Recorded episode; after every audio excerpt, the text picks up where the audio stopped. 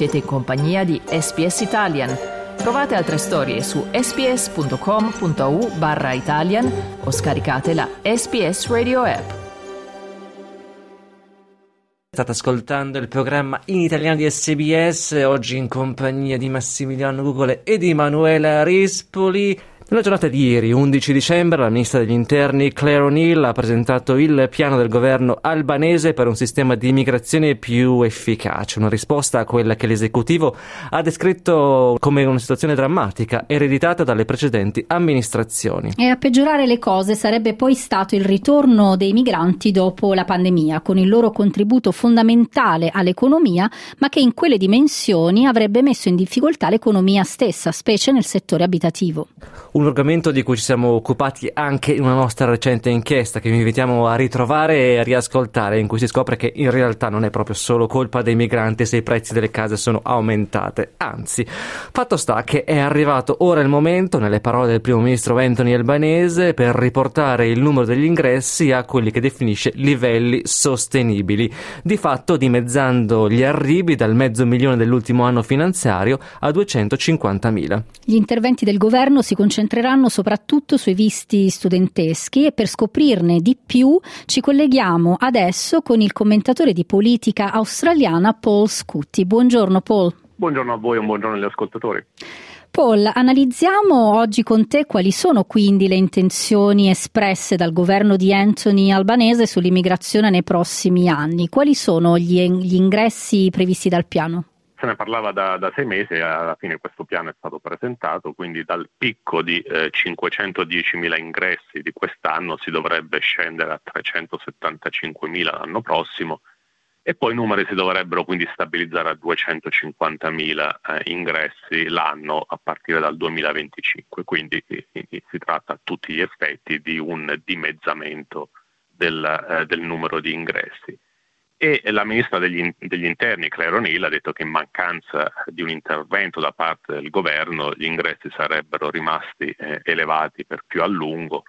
e nel dettaglio ad esempio ci sarebbero stati 440.000 arrivi nel 2024. Quindi eh, si tratta di cifre eh, importanti e che eh, rispecchiano anche quella che è stata eh, una richiesta da parte dell'opposizione di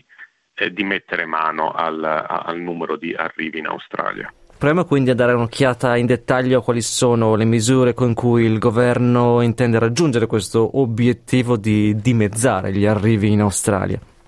Sì, ci sono, ci sono molti, molti, punti importanti, in particolare per quanto riguarda eh, i, eh, visti eh, per lavoro, questi saranno organizzati in tre categorie principali, quelle per le eh, qualifiche a richiesta elevata, i visti per le qualifiche principali e quelli per i cosiddetti lavori essenziali. Eh, I visti per qualifiche a richiesta elevata saranno accessibili solo a chi guadagnerà più di 135 mila dollari l'anno, si tratta di una pattuglia piuttosto limitata, però da questo gruppo il governo prevede di incassare eh, circa un miliardo di dollari in più. I visti fondamentali saranno eh, e restano quelli per eh, le qualifiche principali, in questo caso eh, andranno a coprire i lavori tra i 70 e i 135 mila dollari l'anno e infine ci sono quelli per le qualifiche essenziali per i lavori sotto i 70 mila l'anno. Questo per quanto riguarda il lavoro, però eh, il giro di vite davvero eh, di questa riforma e soprattutto per quanto riguarda gli studenti eh, internazionali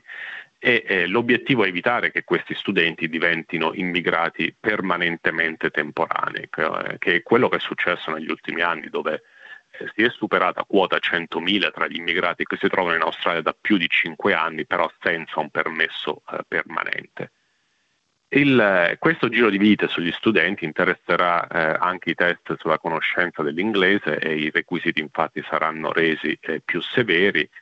e poi eh, sarà prestata attenzione a chi farà domanda per un secondo visto di studio, eh, l'obiettivo è di assicurare che eh, queste persone abbiano davvero intenzione di continuare a studiare e non semplicemente di usare corsi di scarso livello per eh, prolungare la propria permanenza in Australia. E Paul, nel caso in cui l'immigrazione continuasse a mantenersi su livelli elevati, quali saranno le misure previste? O'Neill ha già messo le mani avanti, quindi eh, ci sono queste stime sul numero di arrivi che dovrebbero eh, dimezzarsi da qui a due anni, però eh, la ministra non ha eh, escluso anche l'introduzione di misure più severe.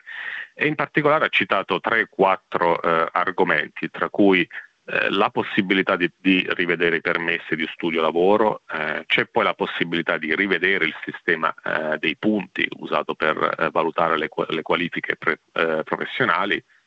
e anche cambiamenti più drastici per le università e di nuovo qui torniamo sul,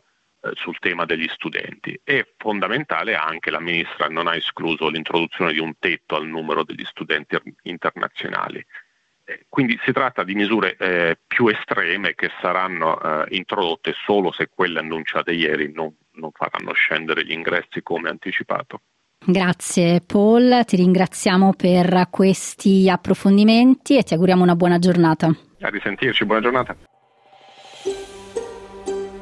Cliccate mi piace, condividete, commentate, seguite SPS Italian su Facebook.